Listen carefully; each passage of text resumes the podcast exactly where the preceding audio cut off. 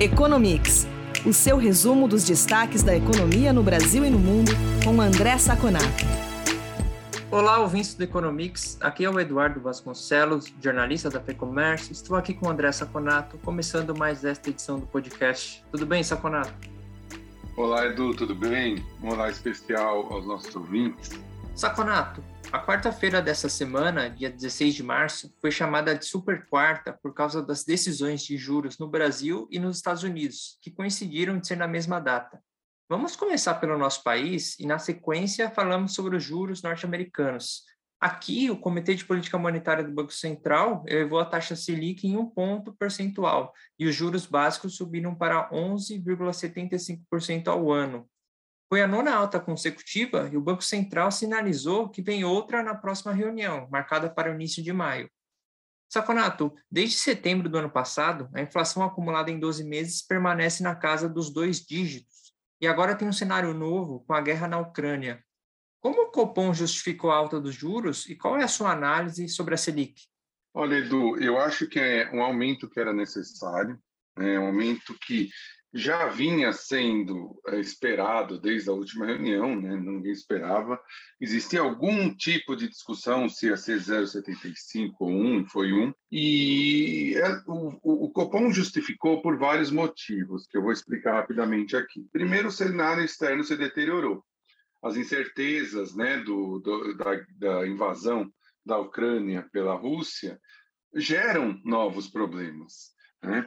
Aí os, os, nossos ouvintes podem me perguntar, poxa, mas não é um choque de oferta, né? Porque justamente você vai ter problemas com os produtos que Rússia e Ucrânia produziam. Rússia é um grande produtor de petróleo, é, a Ucrânia de milho, trigo, junto com a Rússia, fertilizantes. Isso não é um choque de oferta e nos ensina na faculdade de economia que juros, é, juros altos não influenciam na oferta, até porque que diferença vai fazer se o Banco Central aumentar ou não juros em relação ao que vai acontecer com a oferta desses produtos. Bom, mas tem um problema. Tem dois problemas, na realidade. Primeiro, que nós chamamos de efeito secundário, né? Porque quando, por exemplo, suponha que essa guerra se estenda, e já se estendeu por um bom tempo, mas mais ainda, e a Rússia deixe de fornecer petróleo para o mundo da maneira que fornecia antes por conta das sanções. Bom, o preço do petróleo sobe. Até aí não tem nenhum problema, quer dizer, não que não tenha nenhum problema, mas não tem nenhum problema que os juros não possam resolver. Mas quando o preço do petróleo sobe, sobe o transporte público, sobe é, transporte de e-commerce, sobe transporte de mercadorias, né? Do mesmo modo, quando as commodities sobem, sobe o preço dos alimentos. Num segundo momento, os trabalhadores vão tentar ajustar os salários para cobrir esse aumento de preço. E aí sim vira um choque de demanda.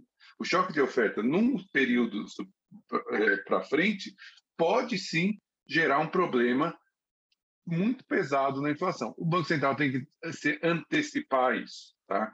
O segundo problema é o de expectativas. Você já tem uma inflação que vem subindo, o Banco Central já iria subir os juros, ou seja, todas as condições que vêm do exterior só aumentam o problema da inflação. Por isso, se ele tinha que subir antes, agora ele vai ter que continuar subindo até um pouquinho mais, né? Por quê?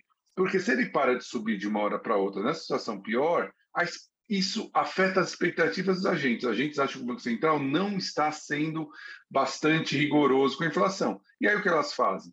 Aumenta o juro de mercado lá para frente, imaginando que o Banco Central vai ter que correr atrás dessa inflação daqui um, dois, três anos. Tá? Então, a, justifica, é, a justificativa basicamente essas, efeitos secundários do cenário externo, né? efeitos na ancoragem da, da, da, do mercado, né? e também falando que uma boa parte do problema fiscal já foi incorporado nas, nas perspectivas de inflação, e isso faz com que o Banco Central jogue para frente uma ideia de que o aumento de juros por conta do fiscal já está encerrado. Agora nós temos cenário externo e nós temos algo de demanda. Tá? Já temos contratado pelo menos 1% para a próxima reunião. Ele já deixou bem claro que vai passar pelo menos para 12,75. Em suma, o, o, o aumento é justo e necessário. O comunicado por alguns setores do mercado foi considerado um pouquinho confuso, mas mostra sim quais são as condições e qual é o cenário que o Banco Central está aplicando esses juros e que vai continuar aplicando. Saconato, Aproveitando que estamos falando sobre juros, o Federal Reserve, que é o Banco Central dos Estados Unidos, elevou em 0,25 ponto percentual a taxa básica norte-americana. Com isso, os juros subiram para um intervalo de 0,25% a 0,5% ao ano. Essa foi a primeira alta de juros nos Estados Unidos desde 2018. Com a inflação em 12 meses em 7,9%, o Fed demorou para agir? Olha, Edu, nós já vemos, estamos falando isso há algum tempinho, né? O Fed demorou para agir. É muito atrasada esse aumento de juros e muito fraco. 0,25 praticamente. Ele só fez esse aumento para falar para o mercado que começou a fazer um processo de aumento de juros. Se nós formos ver, dos nove diretores, né, o que eles chamam de officials lá no, no, no, nos Estados Unidos, nove diretores que votaram, um do Banco Central de São Luís, o James Ballard, votou para um aumento de 0,5%. Os outros, outros oito votaram para o 0,25%. A expectativa de quanto será o juro, segundo esses, esses diretores, mudou. Agora, para final de 2022, se espera um juro médio, obviamente não é esse valor, de 1,8%. Em final de 2023, 2,75%, que vai se manter em 2024. O que mudou também é o número de aumentos que eles esperam. Antes eram quatro, agora são oito ou até nove, dependendo do diretor. Com isso, os, os, os diretores imaginam que a inflação vai fechar 2022 em 4,3% e 2023 em 2,7%, sendo que em 2022 o core, a inflação só dos, dos preços menos voláteis, em 4,1%, em 2023 em 2,6% é muito tímido, é muito tímido. O que, que nós podemos esperar? Isso ainda é de longe uma política monetária expansionista que mostra para os consumidores americanos que eles ainda têm que continuar consumindo. Então, é, não passou pra, nem para neutra, nem para contracionista. Ainda vai continuar estimulando a economia, com a inflação, como você disse, batendo os 8% é muito perigoso estar acontecendo, porque no futuro o aumento de juros vai ter que ser muito maior para que se mantenha, para que se consiga atingir a meta. Saconato, voltando ao nosso país, os serviços recuaram 0,1% em janeiro. Além da sua análise sobre o setor, quero ouvir a sua avaliação a respeito da economia brasileira como um todo no primeiro mês do ano. Na semana passada, a gente viu que o comércio teve uma alta modesta de 0,8% e a indústria caiu 2,4% em janeiro. A economia começou 2022 devagar ou até mesmo em marcha ré?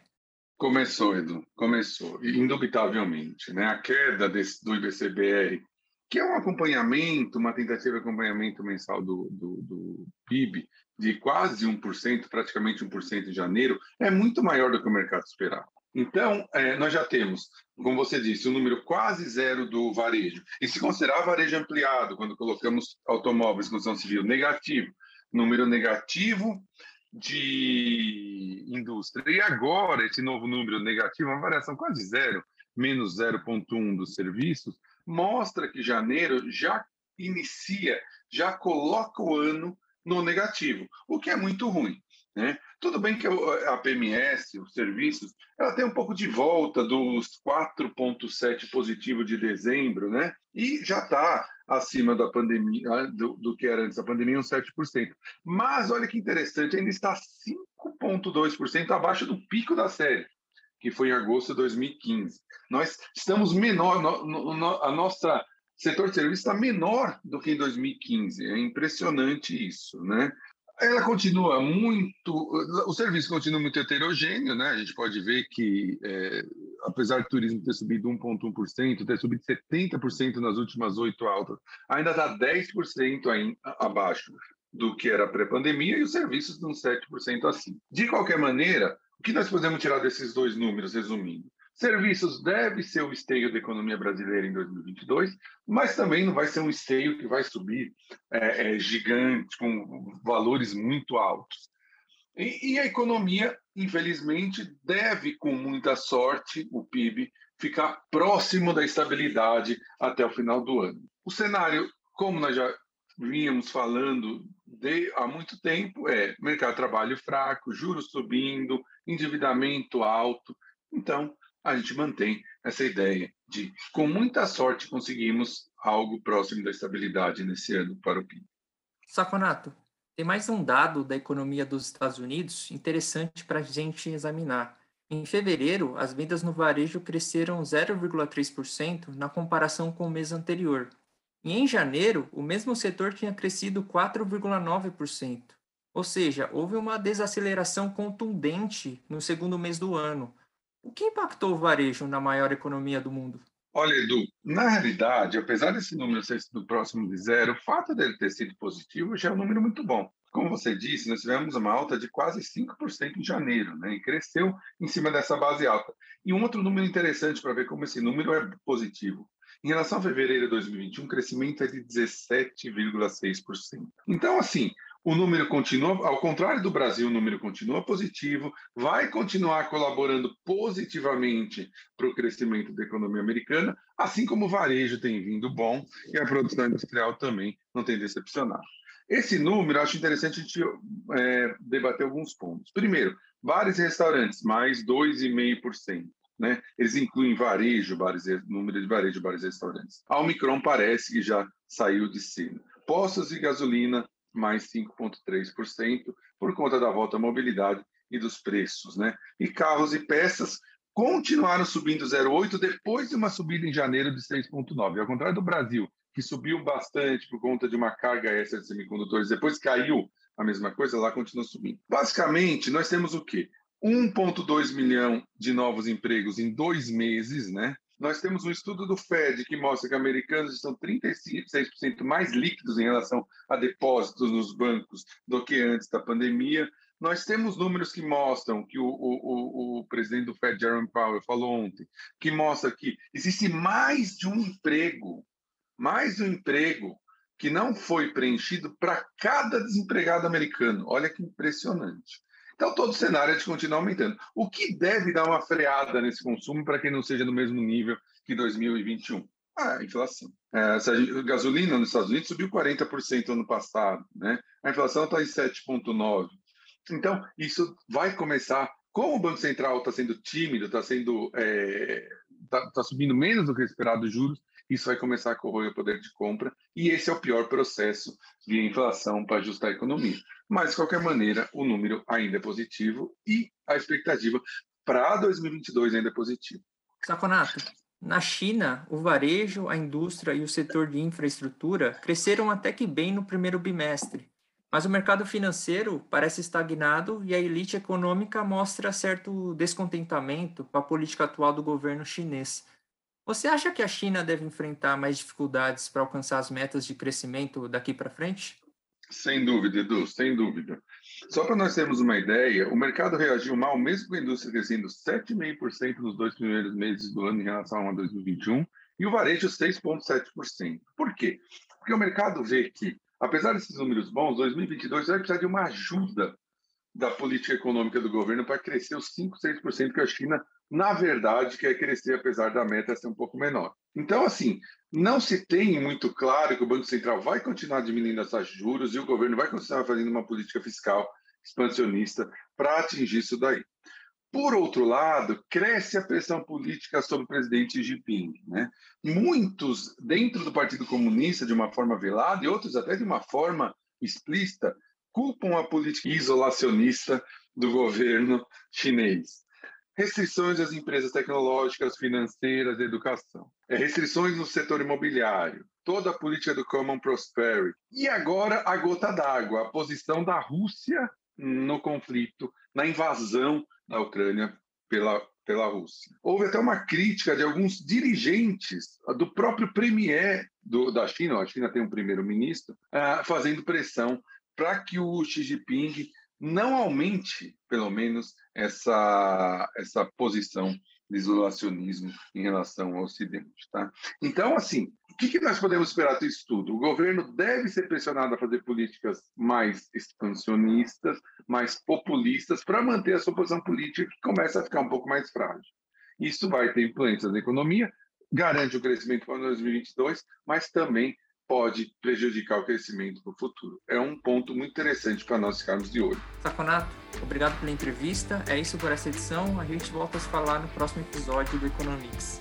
Edu, muito obrigado pela nossa conversa. Obrigado aos ouvintes que estiveram conosco até agora e nos falamos na próxima edição do nosso podcast.